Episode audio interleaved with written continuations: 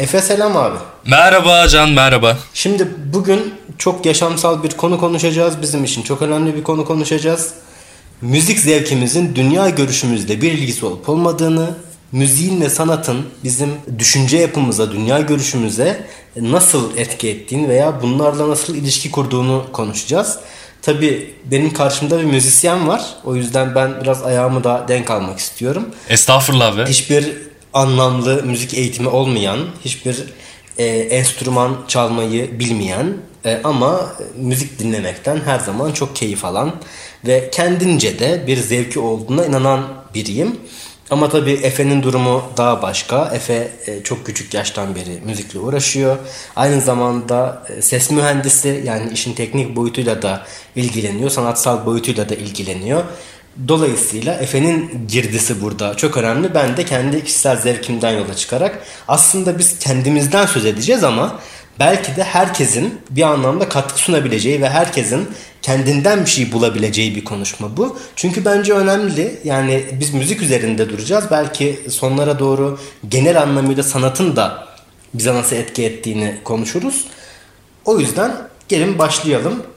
Efe, senin tabii kişisel olarak müzik zevkinle müzisyen kimliğin aynı şeyler mi onu bilmiyorum ama e, müzik zevkinden bize biraz söz edebilir misin? Müziğin senin yaşamındaki yerinden söz edebilir misin? Benim müzik zevkim çok karmaşık ve günlük moda göre çok değişiyor. Tam bu konuya oturacak vaziyette. Sert ve bu insanlar kavga mı ediyor, birbirlerini mi kesiyor yoksa müzik mi yapıyor diyebileceğin e, seviyede bir müzik zevkim oluyor bazen. Bazen de böyle ay canım neler yapmışlar diyebileceğin tarzda bir e, müzik zevkim oluyor. E, ya örnek vermek gerekirse işte mesela son zamanlarda, tabii hani çok genel konuşmayacağım, güncel konuşacağım. Athena'ya çok fena sardım. Eskiden o kadar fazla dinlemiyordum. İlk albümleri bilen bilir, işte bu ska punk muhabbetini Türkiye'de tek tek yapan demeyelim ama en popüler şekilde icra eden gruptu ve o zaman yazdıkları şarkılar ne kadar ölümsüzmüş onu daha yeni yeni anlıyorum. Ve hani şu aralar tabii mutsuz diyemeyiz de hani çok böyle belirgin olmayan ve kafa karışıklığında olduğumuz bir dönemdeyiz ya. Hepimiz, hepimiz. Hepimiz kesinlikle. O süreç içerisinde çok iyi geldiğini hissetmeye başladım. İşte her şey güzel olacak, palavra, macera, yaşamak var ya gibi bazı şarkıları hele arabada loop halinde dönüyor. Başka bir şey dinlemek istemiyor canım. Dünya görüşümle alakalı şöyle bir şeyden bahsedeyim. Bunu bir önceki bölümde de konuştuk. Ee, özellikle Türkiye içerisinde hani yaşamak, aidiyet duygularından falan bahsettik. Ee, dünya görüşüm güncel olarak da işte bu kavram etrafında çok şekillendiği için şöyle bir özet çıkartabilirim. Rahat bir yaşam, rahat bir gelecek, ortalama bir yaşam tarzı ve imkanlar hayatımı e, sakin ve mutlu bir şekilde devam ettirmek. İşte belki yirmili yaşların başında daha enerjik, daha e, aktif şeyler düşünüyorduk ama yani şu anda o kafaya evrildiğimi ve birazcık yaşlandığımı hissediyorum. Huzurlu bir hayat, huzurlu bir ev ortamı, huzurlu bir iş, tamamıyla minimal bir hayat, huzurun peşinde bir dünya görüşüm var. İdeolojik olarak tabii çok polyanlıcılık olacak belki ama hem milletler arası hem ideolojiler arası çatışmaların olmadığı, birbirimizi anlayabildiğimiz ve öyle ya da böyle hayatımızı hep beraber kolektif bir şekilde geçirebildiğimiz, düşündüğümüz, bilim yarattığımız, icat çıkardığımız bir e, hayat hayal ediyorum. E, bunlar da aslında beni etkileyen gruplar olmadı, sanatçılar olmadı değil. Yereller içerisinde dünya görüşümü, siyasi görüşümü, felsefi bakış açımı çok etkileyen yegane bir sanatçı var. Harun Tekin. Onun yaptığı müzik, müziğinde barındırdığı sözler, melodiler, bu sözlerle melodilerin uyumu vesaire bana o yazılan şeyler içerisinde bir anlam arama güdüsü veriyor. Ve bu anlamlardan çıkardığın belli felsefi ve dünyevi görüşler oluyor. Bunların en büyük etkilerinden birini sağlayan onlardı yerel olarak. Yabancı olarak da yani bilen var mıdır bilmiyorum dinleyenler arasında ama merak ederlerse dinlesinler. Biraz sert bir gruptur ama çok güzel sözler yazarlar. Enter Shikari diye bir İngiliz grubu vardır. Son altı yılımı onlara böyle hayranlık duyarak ve işte yaptıkları her işi takip ederek, yurt dışına sadece onları izlemek için çıkarak veya işte Türkiye'de de bir kere seyretmiştim falan. Çok içli dışlı olduğum bir ekip. Onların da belli bir siyasi görüşü ve bu siyasi görüşü yansıttıkları şarkıları var yaklaşık iki bin dokuz yılından beri.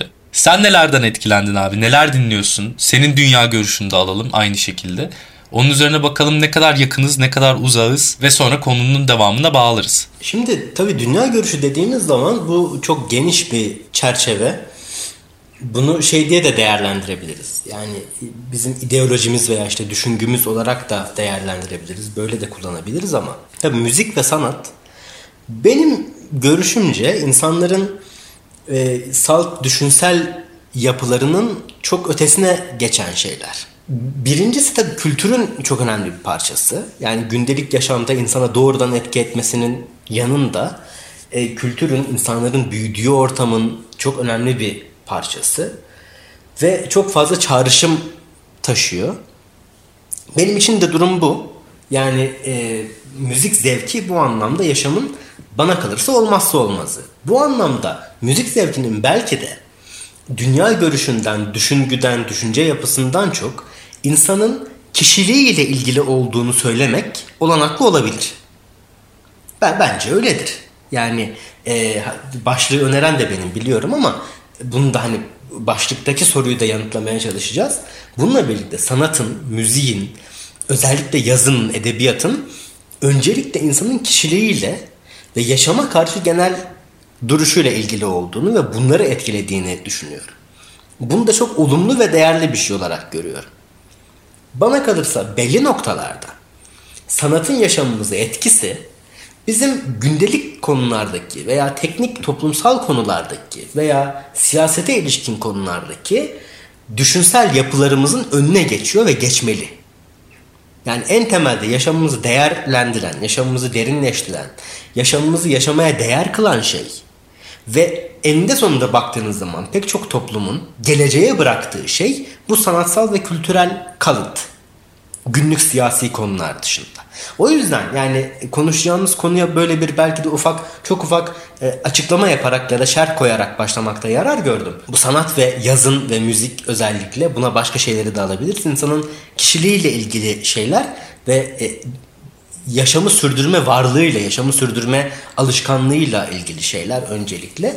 Bununla birlikte dünya görüşü dediğimiz zaman da bu işte konuştuğumuz teknik, toplumsal, biraz daha toplumların toplumlarla, duruma göre bireylerin bireylerle kurduğu belirli türlerde ilişkileri, işte toplumun yapısını, devletin yapısını, ekonominin yapısını falan düşünmekle ilgili şeyler. Yani dünya görüşü dediğimiz zaman, ideoloji dediğimiz zaman en azından bu konuşma içerisinde ben bunları kastediyorum. Dolayısıyla da müziğin ve sanatın öncelikle ilkine, yani insanın kendisine, kişisine, kişiliğine etki ettiğini söylemek gerekiyor.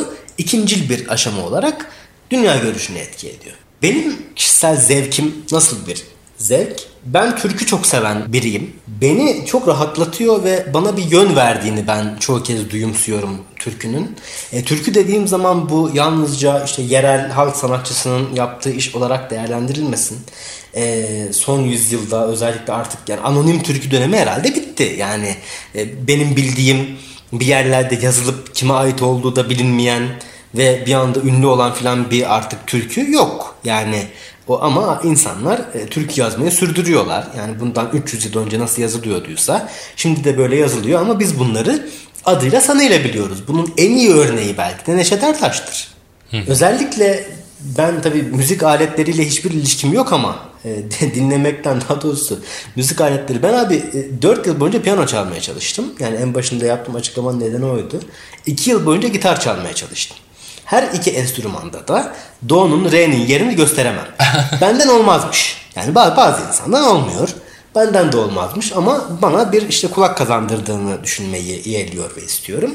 Özellikle o yüzden bu telli e, çalgının yani özellikle sazın ve sazın akrabalarının, çocuklarının, atalarının e, bende yeri ayrı. En çok sazla yapılan müziği ve e, örneğin işte e, klarnetle falan değil belki ama trompetle yapılan müziği e, ayrı yerlere koyuyorum. Yani e, İbrahim Maluf'un hani biraz da şeylerden, türkülerden çıkıp tam Batı dünyasına da geçmeden yani sömürge toplulukları üzerinden işte Cezayir'den, Lübnan'dan filan geçerek batılı müziğe varabileceğimiz bir yol.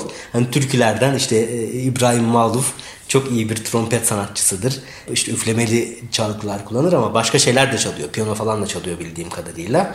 Kendi bestelerini yapar. Yine çok etkilendiğim, özgün beste üreten Yom. Tam nereli olduğunu da bilmiyorum ama yine benzer bir e, üflemeli enstrüman e, kullanıyor. Hı hı. Bunların benim için yeri çok ayrı. E, bunlar hani gündelik yaşamımı da e, çok kolaylaştıran ve güzelleştiren şeyler benim. E, tabii kesinlikle. Kültürel olarak da yani bizleri de birbirimize pek çok anlamda bağlıyor. Ama tabii bir de bunun belli çağrışımları var. Yani belli Türkler aslında bir tarih anlatır. Nasıl ki belli şiirler tarih anlatıyorsa belli türküler de tarih anlatır. Geçtiğimiz günlerde işte çok bilinen bir örnek olarak işte Yemen türküsünden bir, bir konuşma içinde söz açıldı. Yani ben orada aslında bir, Birinci Dünya Savaşı tarihçesi anlatıldığını Türk'ün gözünden belirttim. Özellikle bin dokuz yüz altmışların yetmişlerin bugün protest diye adlandırılan hem türküleri hem de biraz daha o zamanın senin alanına biraz daha giren işte bu biraz daha elektronik, biraz daha rock türünde parçaların önemli bir bölümü ciddi bir isyan içerir. Yani çünkü o e, soğuk savaş ortamında ülkenin de aldığı biçim ve e, gidişi kaygı uyandırıcı bir şeydir ve Türkiye bu anlamda çok fazla, çok kişi ve çok çok fazla değer yitirmiş bir ülkedir. O anlamda bin dokuz yüz otuzlardan, kırklardan, ellilerden beri aydınların da e, var olma ve bir biçimde ayakta kalma savaşlarını anlatan, aktaran, toplumsal belleğin de parçası olan çok türkü ve çok müzik parçası var. Bu aslında belki de bu noktada ben bırakırsam şunu da yapmış olurum. Benim kişisel tutumumla toplumsal görüşümün müzikle ilişkisi arasında tam tam ortada bir yerde bırakmış olurum. Buradan başka bir yere belki gidebiliriz. Şunu not düşmek istiyorum yalnızca. Ee, yine Altı Üstü Podcast ailesinin ilk e, üyesi Altı Üstü kitapta galiba son bölümlerde konuşurken şunu söylemiştim. Yani sanat kişisel ve bireysel bir şey olabilir. Böyle değerlendirilebilir. Toplumsal bir şey de olabilir. Böyle de değerlendirilebilir. Ama öncelikle insanın kültürle ve sanatla kurduğu iletişimin bir öğesidir. Özellikle kitaplardan söz ederken yani siz bir yazın öğesi, bir edebiyat öğesi ortaya koyuyorsanız, bir ürün ortaya veya bir ne diyelim yapıt ortaya koyuyorsanız bunun okura bir takım toplumsal, siyasi söylemin dışında da bir değerle ulaşması gerekiyor. Yani eğer yaptığınız şey yazınsal bir yapıt ortaya koymaksa bunun evet bireysel bir söylemi olabilir, bireysel bir tutumu, toplumsal bir tutumu olabilir ama aynı zamanda yazınsal bir tutumunun da olması hatta bunun baskın olması gerekiyor. Yani siz e, roman kılığında bir makale, deneme yazamazsınız. Ha yazabilirsiniz, iyi olur mu? Bence olmaz. Ben hoşuma gitmiyor öyle şeyler benim. Yani sinsi geliyor. Bir şey anlatacak, karşıma çıkıp anlatamıyor da bir şeyi öyküleştirerek anlatıyor gibi. Ya şeyden söz etmiyorum tabii ki. Toplumsal romandan falan söz etmiyorum. Bunlar çok önemli şeyler. Bu müzik için de geçerli. Yani evet toplumsal bir değeri olabilir, siyasi bir anlamı olabilir ama değerli olması için öncelikle sanatsal ve müziksel olması gerekiyor bunun. Bana kalırsa. O yüzden en başında insanın kişiliğinin müzikle kurduğu ilişkinin dünya görüşüne baskın gelmesi gerektiğini benim görüşümce dile getirdim. Yani burada bir ayrım koymakta yarar var. Ee, tabii yani bazen onu da söylemiştim altı üstü kitapta. Yazar öyle bir şey yapıyor ki kendi görüşü ve söylemiyle e, okurun okuduğu yapıt arasında yani okura bir nefes alacak, soluk alacak boşluk bırakmıyor. Yani belki toplumsal söylemine katılmadığımız birinin yazınsal yapıtını çok beğenmek olanağımız varken öyle bir biçimde sunuluyor ki bu biz bu olanaktan yoksun kalıyoruz. Hı hı. Dolayısıyla bu müzik için de geçerli. Yani bazı bazı parçaların, bazı müziksel üretimin öyle güçlü çağrışımları ve öyle güçlü, öyle net ve öyle bazen de her zaman değil, bazen de öyle yüzeysel anlamları var ki aslında bu müzik değil de bestelenmiş bir siyasi konuşma gibi oluyor. Hmm. Ya bestelenmiş bir toplumsal konuşma gibi oluyor. Ben bunu çok onaylamadığımı kendi müzik zevkim içinde, aynen yazın zevkim içinde olduğu gibi e, dile getirmek isterim. Yani bir siyasi parti alıyor zaten sevilen bir müziği alıyor, benimsiyor. E, siz uzun süre onun çağrışımını o siyasi partiyle özdeşleştirebilirsiniz. Ama o siyasi parti devreden çıkar, unutulur eder. O şarkı varlığını sürdürür. O parça yaşamını sürdürür, yok olmaz. Ama öyle bir parça yaparsınız ki siz O bir siyasi parti nedir? O, jingle mı deniyor ona? Reklam jingle'ı gibidir. Veya gerçekten bunun için bestelenmiştir. O zaman o siyasi çağrışım çöktüğü ya da unutulduğu ya da önemini yitirdiği zaman o sesin de o müziğin de sanatsal bir değeri kalmaz. Buradaki ayrımdan söz ediyorum. Aslında en başında kişiliğe yapan etkiyle e, dünya görüşüne yapılan etki arasındaki ayrımı da kendimce buradan görüyorum. Buna yönelik elinde bazı örnek şarkılar var mı? Ben şeyden, seçim şarkılarından bahsetmiyorum tabii ki. Yani işte propaganda amaçlı olan veya kampanya itibariyle bestelenmiş, yazılmış e, ve kampanya biter bitmez unutulan şarkılardan bahsetmiyorum da hiç e, Türkiye üzerinden konuşalım. Benim yabancı örneklerim var da Türkiye Türkiye içerisinde örneklerim yok. Sen yabancı örneklerden biraz söz edebilir misin? Ben ben de o sırada kendi örneklerimi toplamaya çalışayım. Tabii ya, yabancı örneklerden kastım da şunlar. Ya ben çok fazla rock ve metal camiası içerisindeyim ve o camiadan şarkıları çok takip ediyorum. Sanatçıları takip ediyorum.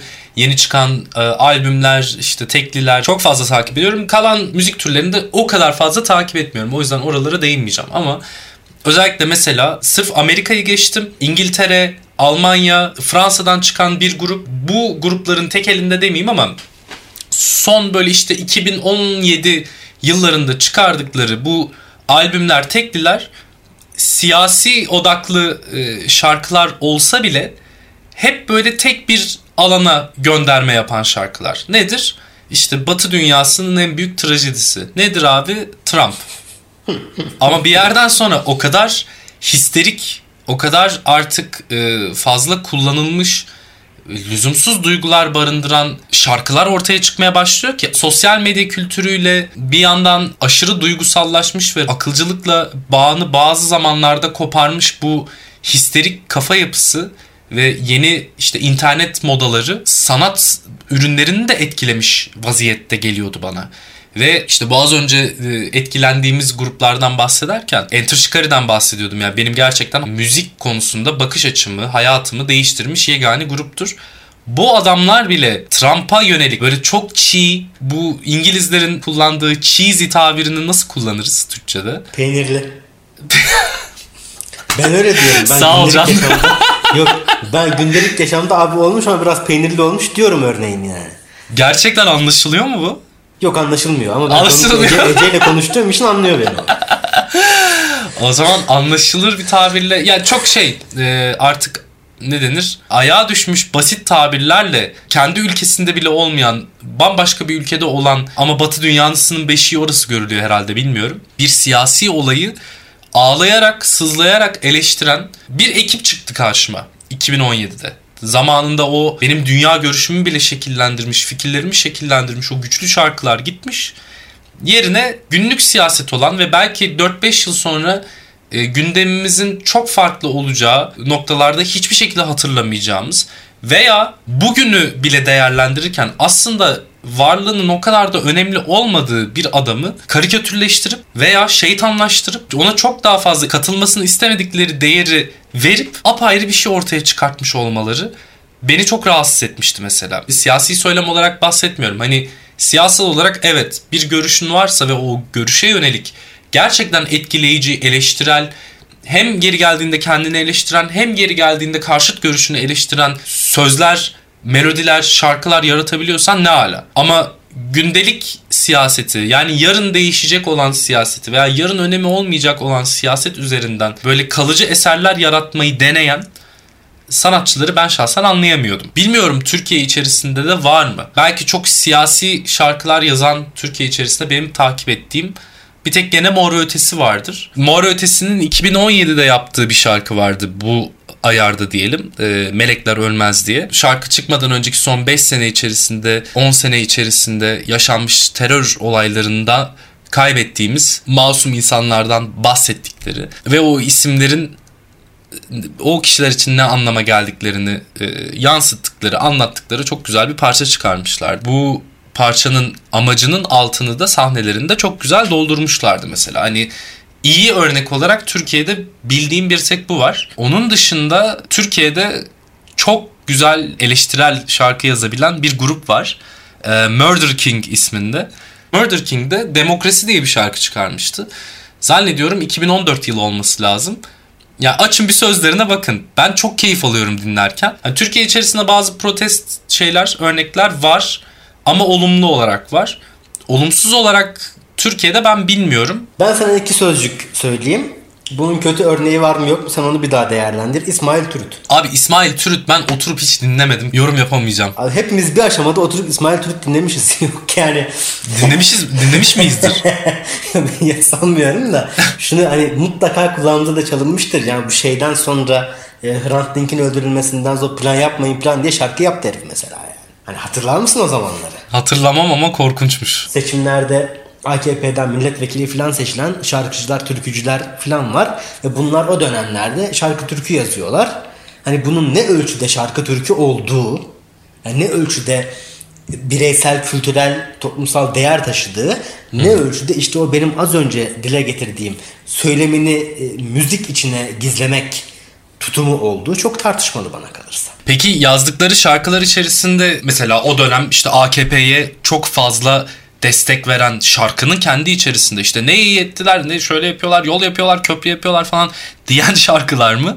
Yoksa öylesi de vardır. E... Öylesi de mutlaka vardır. Yani ben şey ha. yapmıyorum, çok denk gelmiyorum çünkü. Bir de evet. şöyle bir şey de var. Bu şimdi özellikle son yıllarda bir tür, yani yanlış bir şey söylemek istemiyorum ama denk geliyorum. Yanlış anımsamıyorsam eğer şunları da gördüğüme, bunlara tanık olduğuma anımsıyorum. Geçmişe yönelik olarak da yani tarihsel bir takım olgu ve olaylara ilişkin de bazı kahramanlık destanları ama yakın zamanda ve güncel siyasetin o boş, içi boş, anlamsız, e, yüksek perdeden hamasetini, yani o sözcüğü kullanmayayım dedim ama bazı şeyleri o sözcüğü kullanmadan anlatmak çok güç. O hamaseti kabartmak, köpürtmek için geçmişe dönük olarak yapılan şeyler de var. Yani şimdi bu, ya kardeşim bu müzik mi? Eğer baktığında şimdi notası var, bestesi var, sözü var, çalınıyor, söyleniyor. Bu müzik olduğunda müzik oluyorsa müzik. Bu çok tartışmalı bir konu. Hani hadi canım diyebilirsiniz de. bir, hani bu bu eserlerin Ya bu bir eser sonuçta. Beğenelim beğenmeyelim. Bunlar bir birer eser. Kalıcılığı var mı yok mu? Bence yok ama e, zaman gösterir, onu bilemiyoruz. Mesela bu bahsettiğim, tapındığım yabancı grubun Trump'a karşı yaptığı şarkıyı eleştirme sebebim de o. Kalıcılığı var mı yok mu? Adamların o güne kadar yaptığı şarkıların ben hepsinin kalıcı olabilecek potansiyele sahip olduğunu düşünüyorum ki yarısından fazlası siyasi şarkılar. Ama o kadar bütünleyici, anlık, popüler bir şeye gönderme değil de genel anlamda dünyanın gidişatı, bizim gidişatımız, insanoğlu olarak onlara değinen, o kadar güzel de dokunduran şarkılardı ki hepsini o iki bin on yedide çıkan albüme kadar diyordum ki bu, bu grup, bu sanatçı ekibi yüzyıllarca unutulmayacak bunların yaptığı şarkılar. Niş kalacak belki ama unutulmayacak. Ama sonra o iki bin on yedide o eleştirilerin olduğu o uyduruk albümü bir çıkardılar. Bana göre uyduruk tabii. En büyük eleştirdiğim yanı gene aynı noktadan bakaraktı. Ya kalıcılık yok. Gündelik sadece. üç sene sonra kimse hatırlamayacak bu şarkıları. Dinlemeyecek de, konuşmayacak da. Çünkü gündelik bir konudan bahsediyor. Bir ağırlığı yok. Genel gidişattan bahsetmiyor diye eleştirmiştim. Bir sanat eserinin kalıcılığını belirleyecek şey, onun sanat eseri olduğunu kabullendiğimiz veya kabullenmediğimiz o ince çizgi. Ya mesela neydi o şeyin adı? Banu Alkan. Banu Alkan'ın yaptığı şarkıların sanat değeri olup olmadığına nasıl karar veriyoruz? Veya ne diyelim, Justin Bieber'ın yaptığı şarkıların sanat değeri olup olmadığına nasıl karar veriyoruz? İsmail Türüt'ün yaptığı şarkıların, türkülerin sanat değeri olup olmadığına nasıl karar veriyoruz? Senin bir görüşün var mı bununla alakalı? Ya benim görüşüm çok dağınık ve çok kişisel. Ama senin de varsa bir görüşünü almak isterim. Bunun üzerinden de İsmail Türüt'ün yaptığı şey her ne kadar bize yanlış geliyor olsa da burada ilk konuşan iki kişi olarak, kimlere neden yanlış gelmiyor acaba? Ve bu adam böyle şarkıları yapıp nasıl hala kendinden söz ettirebiliyor diye konuşabiliriz bence. Yani gerçekten akıl alır gibi bir şey değil. Yani ama e, şöyle tabii bunu birileri, şimdi bir takım insanlar neyin sanat olduğuna, neyin sanat olmadığına, işte Justin Bieber'ın yaptığı işle Banu Alkan'ın yaptığı işin arasındaki ilişkiye ve düzey kıyaslamasına filan karar verecek olsaydı kendimizi bir anda bir George Orwell romanının içinde bulabilirdik. Tabii. Yani dolayısıyla şimdi buna kim karar verecek? Bilmiyorum buna kim karar verecek. Yani bu konuda kapsamlı biçimde e, ciddiye alınacak, görüş bildirecek olanlar herhalde sanat tarihçisi ya da sanat teorisinden anlayan, bu konuda uzmanlaşmış, görüşüne de güvenilir insanlardır. Hı hı. Biz burada kendi görüşlerimizi dile getiriyoruz ve tabii, kendi sanat anlayışımıza göre kendi görüşümüzü dile getiriyoruz. E, şöyle değerlendiriyorum her zaman. Benim için örneğin Sabahattin Ali'nin bir şiirinden bestelenmiş, ki Sabahattin Ali'nin romanlarının çok büyük hayranı değilimdir ama özellikle bestelenmiş şiirlerinin çok büyük hayranıyımdır.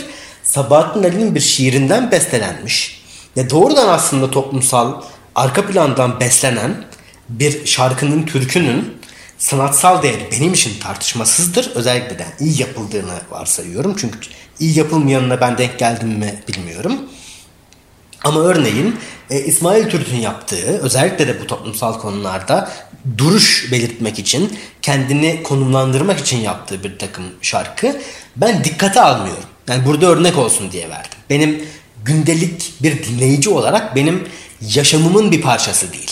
Hı hı. Ben böyle bir ayrım ortaya koymaya çalışıyorum. Yani biri sanattır, diğeri değildir gibi bir net kıyas ve ayrım ve tanım yapmaktansa birine yöneliyorum, birine sırtımı dönmeyi yeğliyorum.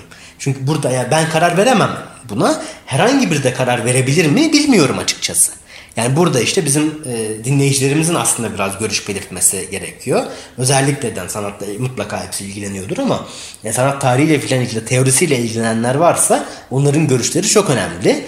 E, ben böyle açıklıyorum. Toparlamak açısından da senin dünya görüşünle ya da işte ideolojinle neyse koşutluk içinde olan müzik türü ya da müzik parçaları ya da işte gerçi söyledin sen biraz şeyleri e, Murder King'den falan söz ettin ama var mıdır böyle hani evet ben ideolojimi, dünya görüşümü, gündelik yaşama bakışımı biçimlendirirken, yapılandırırken bunlardan da yararlanıyorum ve yararlandım e, diyebileceğin şarkılar, parçalar, albümler, sanatçılar var mıdır? Sanatçılar kesinlikle, şarkılar kesinlikle.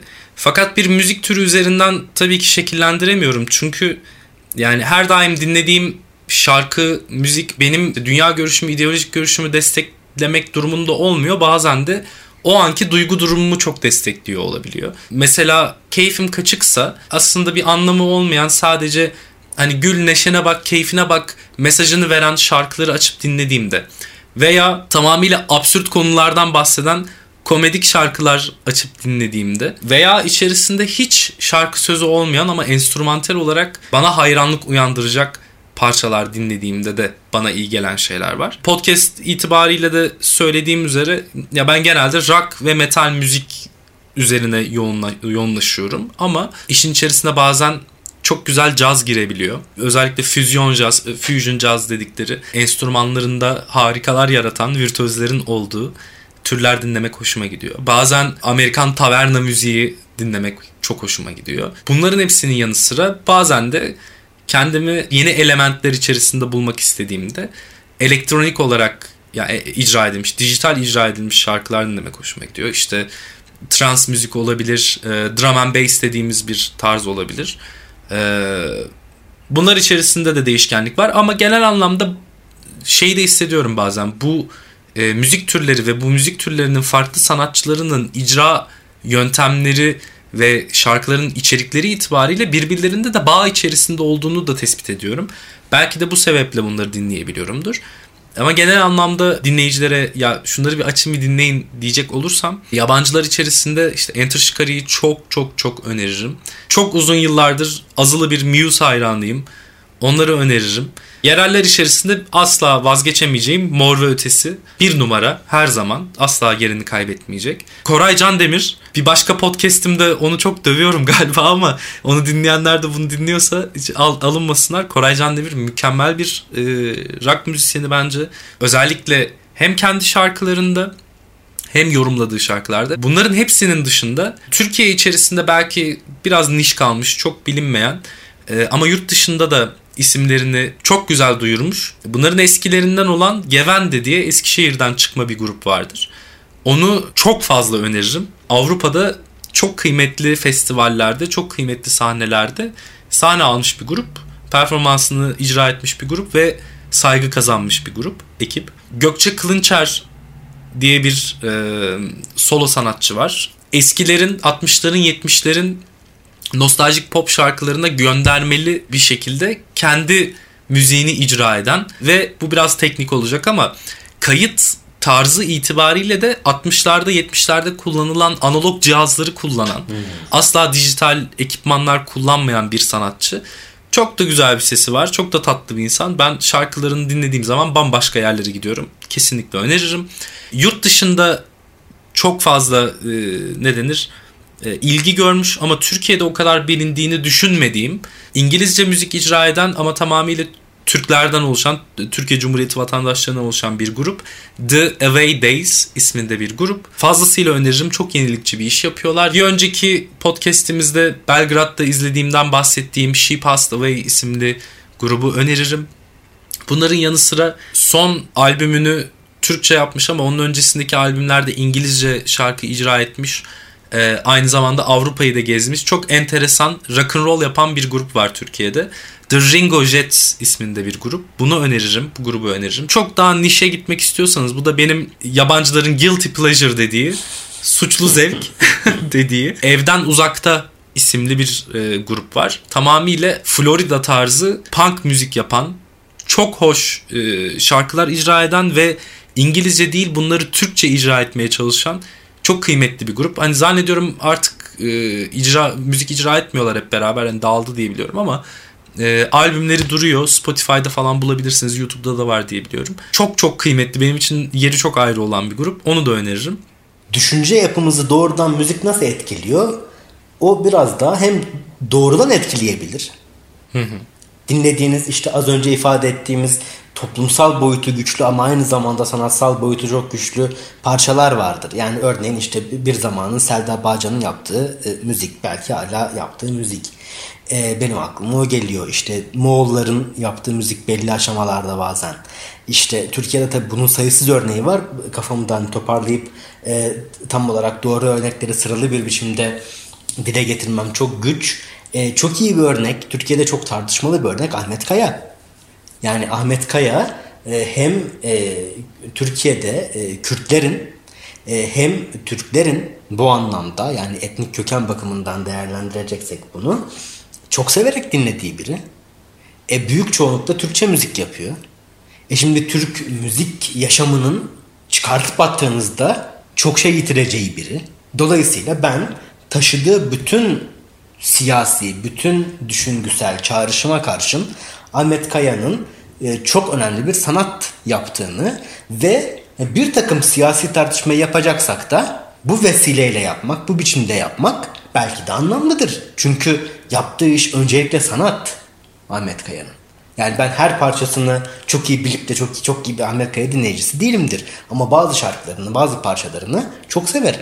Aynı zamanda bu şu anlamda da iyi bir örnek oluyor. Şimdi Türkiye çok ayrışmanın yaygınlaştığı bir ülke olduğu için ve bir anlamda işte iki bin yirmi yılındayız. Yani yüz yıl öncesinin o varlık yokluk kaygısı ve kuşkusu dönemlerin belli anlamlarda anımsatan bir toplumsal siyasal koşullar bütünü içinde olduğumuz için bu geçtiğimiz yüz yıl içinde oluşturmuş olduğumuz bütün kümeleriyle, bütün yurttaşlarıyla, bütün insanlarıyla Türklerin, Türkiye Cumhuriyeti'nin oluşturmuş olduğu ortak bir kültür var. Yani bütün hatamıza, bütün çektiğimiz çileye karşın bizi bir araya getiren şeyler var. Başka siyasi görüşlerden sanatçıların seslendirdiği, belki de o sanatçıyla oturduğunuz zaman iki söz etmekte güçlük çekeceksiniz ama onların seslendirdiği parçalar, şarkılar sizin için büyük önem taşıyor. Bu aslında bana kalırsa, öyle inanıyorum ki, şunu da gösteriyor. Bizim bir toplum olarak oturup konuşacak çok şeyimiz var aslında. Yani şey diye değil, konuşmamız gereken şeyler var gibi değil. Hayır, bir yere oturduğumuz zaman üzerine konuşabileceğimiz çok şey var. Bu ortak üretim ve bize kalan yapıtlar işte bizi bir arada tutan şeylerin ve öyle inanıyorum ki tutmayı sürdürecek şeylerin önemli bir boyutu. Dolayısıyla da e, burada işte e, çok e, ideolojik bir e, kültür anlayışınız ve müzik zevkiniz olabilir. Çok siyasi boyutu güçlü bir müzik zevkiniz, bir kültür anlayışınız olabilir. Ancak benim kişisel yaklaşımım her zaman bunlardaki e, sanatsal, yazınsal, e, işitsel öğelerin e, öne çıkartılması üzerine kurulu. Ama bir biçimde değerlendirdiğiniz zaman da o işte şeyleri ayırıyorum. Sanatsal bir değer taşımayıp yalnızca siyasi söylemin bestelenmiş biçimi olan parçaları ve bunu yapan insanları büyük oranda ayırıyorum. Ne olursa olsun farklı toplumsal kaygılarla, farklı düşünsel e, yapılarla, şemalarla e, ortaya konmuş sanat yapıtları da bir anlamda bizim bir toplum olarak e, oturup konuşacak çok şeyimizin olduğunu ve e, hala bir arada bulunmamızın, aynı ortamda bulunmamızın e, yaşamsal olduğunu bana kalırsa gösteriyor. Bu aynı biçimde dünyanın kalanı için geçerli. Yani dünyayı E, küresel kapitalizmin dünyayı bir araya getirmek, tırnak içinde söylüyorum bunu, için kullandığı şeyler, o bizim popüler kültür ürünü diyebildiğimiz şeyler, insanları büyük oranda bir araya getirmek için başarılı oldu. Yani bu tabii e, güdümlü bir şey midir? Yani güdümlü kültür iyi bir şey midir? Ya da bu tür bir popüler kültür, bu tür bir küresel popüler kültür e, geniş anlamıyla sanata ve kültüre zarar veren, bunu hırpalayan, zedeleyen bir şey midir? Bu ayrı bir tartışma konusu olabilir ama baktığınız zaman dünyayı siyasi olaylardan, belki ekonomiden, belki işte dil birliklerinden filan daha çok bir arada tutan şey bugün farklı kültürlere, özellikle teknolojiyle birlikte daha çok e, ulaşabiliyor olmamız, ulaşmamız. O yüzden de bizim başka halklarla da, başka toplumlarla da konuşacak çok şeyimiz var. Yani işe bu sanatsal üretim, bu kültürel yapı bakımından baktığınız zaman dünyanın da aslında bir arada kalıp geleceğini daha iyi kurması için çok nedeni var gibi geliyor. Ama tabii bu bizim şu anda yapabildiğimiz bir şey. Dünyanın tümü bu lükse sahip değil. Yani insanlar hem istemiyor bunu, hem de insanların açlık savaşı verdiği, yani yaşamını sürdürmek için savaştığı, savaşını sürdürdüğü bir ortamda, yani Efendimiz çok iyi bir kültürel birlik kurabiliyoruz başka insanlarla demek de ne kadar anlamlı oluyor, o da ayrı bir tartışma konusu. Ama nerede durduğumu açıklayabildiğimi, özetleyebildiğimi sanıyorum. Şeyi anmazsam beni tanıyan ve bu bölümü dinleyen insanlar e, acaba aklı neredeydi diye düşünecektir. Türkiye'nin en önemli kültürel değerlerinden ve birikimlerinden biri Alevi deyişleridir. Ve benim kişisel zevkimin de önemli bir bölümünü oluşturur bunlar. Çünkü Türkiye'nin kültürel varlığının da çok önemli bir üyesi Alevilerdir. O yüzden de Alevi deyişleri burada çok önemlidir. Hem bireysel ve sanatsal anlamda beni beslemez açısından, hem de geriye dönüp baktığımız zaman tarihsel bir takım konuları değerlendirebilmemiz açısından bize başka türlü bakış açıları kazandırır. İşin hani ideolojik olması da bir yana dursun, siyasi boyuta taşınması ile ilgili çok ilginç bir durum. Yani biz geçtiğimiz haftalarda Spotify kapanacak mı, kapanmayacak mı kaygısı yaşadık. Yani biz hani burada işte müzik, sanat, insanla bir bireyle ilişkisi, toplumsal değeri, işte acaba nasıl çağrışımları filan derken bugünkü toplumsal iktidar, bugünkü toplumsal durum, biz insanların müzik dinlediği en önemli birinci platformu ortadan direkt kaldırmaya yönelik bir durum ortaya çıkartabiliyor. Şimdi bunun da kendi içinde bir değerlendirilmesi gerekiyor ama bunları zaten oturuyoruz, konuşuyoruz, tartışıyoruz. Şimdilik böyle bir şey olmadı. Şeyde değinmiş olalım. Yani Türkiye'de şu anda rütüyün ve Türkiye'nin bugünkü kültür politikalarının ülkeyi hani bir adım ileri götürüyorsa şundan götürüyordur. Yani sendelemiştir. Yanlışlıkla ileriye doğru bir, bir tür adım atmış belki olabilir. Yani bilinçli olarak ileriye doğru bir bugünkü kültür politikasıyla gidilmesi elde değil. Olanaklı değil. Evet. Vallahi çok güzel söyledin. İki şey söyleyeceğim bu son söylediklerine yönelik olarak. Ee, biz eğer bu mecraları kullanamayacak noktaya gelirsek kullanabilecek bir mecra buluruz öyle ya da böyle.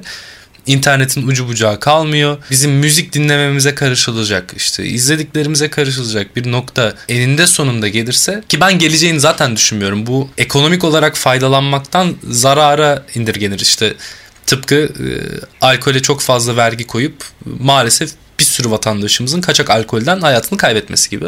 Hem bu hem de bir yandan da zannediyorum yani Türkiye'deki özellikle bizim yaşıtlarımız olabilecek ve bizden belki bir tık üstteki jenerasyonu çok fazla etkileyen olay bu kadar fazla sıkıştırmak oldu herhalde e, kültürel anlamda. Yasaklamak, sıkıştırmak, işte konserleri engellemek, etkinlikleri engellemek veya etkinliklerin gerçekleşemeyeceği bir noktaya ülkeyi sürüklemek bizim yaşıtlarımızı öyle ya da böyle daha fazla etkilemiş bulundu. Çünkü güzel vakit geçirmeye, eğlenmeye, ilhamlanmaya ihtiyacı var. Çok fazla aydın şöyle konuşuyordu işte, hani bu insanları kültürsüz bırakıyorsunuz, bunların ağır sonuçları olur vesaire.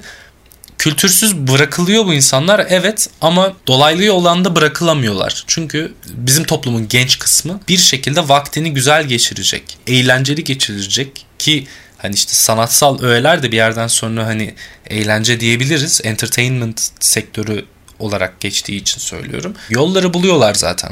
Bulunuyor ve bunların daha da güzelleri gerçekleşmeye başlıyor ve bu karaltıdan daha da iyi sanatçılar ortaya çıkıyor bence. Daha başarılı, kendini daha geliştirmiş ki tabii burada internetin de çok fazla etkisi var ama bir söylem vardır. Türkiye'nin en iyi rockçıları Ankara'dan çıkar diye. O da Ankara'nın hani birazcık daha az etkinlikli, birazcık daha sade ve bir tık daha hani hep İstanbul'a kıyaslanır ya. İstanbul'a, İzmir'e kıyasla bir tık daha sıkıcı bir yer olmasından e, mütevellit böyle söylerler. En iyi rockçılar, en iyi sanatçılar her daim Ankara'dan çıkar diye. E şimdi ben bu Ankara'dan çıkar lafının altında yatanların tüm Türkiye'ye yayıldığını görüyorum. Bu kadar sıkıcılık, bu kadar baskıcılık içerisinde bence şu anda dünyanın en iyi sanat, hem mizahi olarak bunu söyleyebilirim, hem müzik olarak, sahne sanatları olarak vesaire her alanda çok çok başarılı insanlar şu anda Türkiye'den çıkmaya başladı. Hani ayrılmaya başladı demiyorum, yanlış olmasın. Türkiye içerisinden çıkmaya başladı yani. Çıkış yapıyorlar şu anda. Evet. Günlükler yani tuttuk. Kesinlikle. Ya çok çok başarılı insanları böyle her gün internette ben duymaya başladım, dinlemeye, izlemeye başladım ve bazı insanlar var ki insana neden o işle uğraştığını sorgulatacak kadar yetenekli. Yani bunu söylemek lazım. O yüzden hani o konuda da çok şey değilim. Umutsuz veya canı sıkkın değilim. Hitler zamanında, Hitler tabii çağdaş sanattan hiç hoşlanmadığı ve klasik olarak adlandırdığı sanattan hoşlandığı için e, ki bin dokuz yüz yirmiler otuzlar yani Weimar Cumhuriyeti'nde çağdaş sanat da biraz bir e, ilgi gören, biraz da patlayan bir şey. Bundan hiç hoşlanmıyor. Hitler'e geldikten sonra Hitler'in tabii sanatla, mimariyle, görsel sanatlarla özel bir ilişkisi var. Başarısız bir ressam olduğu için. Bu çağdaş sanat yapıtlarını kaldırıyor bütün müzelerden ve klasik sanatı şey yapmaya çalışıyor, öne çıkartmaya çalışıyor. Ve bir takım çağdaş sanat yapıtlarını da izbe bir yerde, küçük bir galeride bakın biz sizi neden kurtardık diye sergiletiyor. Fakat bu biz sizi neden kurtardık diye açtığı serginin kendi büyük klasik sanat sergilerinden daha çok ilgi gördüğünü ve ziyaret edildiğini gördüğü zaman orayı da kapatıyor. Yani bunun çok bir kaçışı yok. Sanattan, kültürden, evet, üretimden çok bir kaçışınız yok. E, baskılayabilirsiniz, baskı azaltabilirsiniz, kısıtlayabilirsiniz ama bir biçimde bunlar sanatın sanatlığı zaten o çıkış yolunu bulmasından ve buldurmasından ileri geliyor. O yüzden sansürle e, sanatı baskılayayım, kısıtlayayım, e, kültürü azaltayım. Ben işte insanların ürettiğini, dinlediğini, okuduğunu, izlediğini kaldırayım. Benim kendi dünya görüşüme göre işte sürekli kadınların dayak yediği, yalnızca bir takım Karadenizli erkeklerin bazı anlaşılmaz konularda kavga ettiği dizileri falan ortaya koyayım diye düşündüğünüz zaman bunlar da bir yere kadar gidiyor. Yani bunun böyle gideceğini ve bunun yerleşeceğini ve Türk kültürünün bu saatten sonra buraya saplanıp kalacağını düşünmek için herhalde olmak lazım yani. Efe'cim, e, düşün yaşamımıza, toplumsal ve kültürel yaşamımıza ilişkin tümüyle kişisel, içten olduğunu sandığım bir uzun sohbet gerçekleştirdik. Bizimle olan, bize eşlik eden, bize kulak veren bütün dinleyicilerimize ve sana çok teşekkür ederim. E, tabii ki Altı Üstü Podcast ekibine ve e, özellikle bu görsel tasarımımızı ve görsel kimliğimizi hazırlayan Ece Gülsay'ına çok teşekkür ederim. Altı Üstü kitapta teşekkür etmek olanağı olmamıştı. İyi ki varsınız. Ee, iyi ki bizimle bu deneyimi paylaştınız. Biz bundan çok büyük mutluluk duyuyoruz. Bir sonraki bölümde artık görüşemeyiz herhalde ama yeni güzel günlerde ve paylaşılacak yeni güzel şeylerde görüşmek dileğiyle. Çok güzel sonlandırdın. Aslında bu bunu bir veda olarak yansıtmayı ben istemem. Çünkü ne zaman bu bölümü dinlerseniz, ne zaman bizim burada konuştuğumuz kişisel fikirler size de ilham verir, bir şeyler söylemek isterseniz ve bunu bizlerle paylaşmak isterseniz, konuşmayı devam ettirmek isterseniz, bir tartışma ortamı yaratmak isterseniz, bir önceki bölümlerde de bahsettik galiba ama tekrar da söylemekte yarar var. YouTube'a da koyuyoruz, dijital platformlarda varız, sosyal medya hesaplarımız var. Buralarda dinlediğiniz bölümlerle alakalı konuşmak istediğiniz herhangi bir şey varsa muhakkak yazın, çizin. İşte yorumlara yazabilirsiniz, sosyal medyadan e, neydi o? Mention atabilirsiniz işte Twitter'dan vesaire bir yerlerden. Yani nereye yazmak isterseniz yazın, biz oradan muhakkak cevaplayıp eğer bir tartışma devam edecekse her türlü sizlerle iletişim içerisinde olmayı istiyoruz. Dinlediğiniz için de ben de çok teşekkür ederim Can gibi. Can'a da çok teşekkür ederim. Eyvallah. Ekibe çok teşekkür ederim. Ee, Ece'ye çok çok teşekkür ederim. Ankara'da tanıdığım en yetenekli çizer, görsel, grafiker kendisi. Umarım beraber çalışmaya da hep devam edeceğiz zaten. Herkesin emeğine, vicdanına sağlık. Zamanınız için de teşekkürler. Benden de bu kadar. Eyvallah. Yeni güzel şeylerde görüşmek dileğiyle. Hoşça kalın. Kendinize iyi bakın. Hoşça kalın.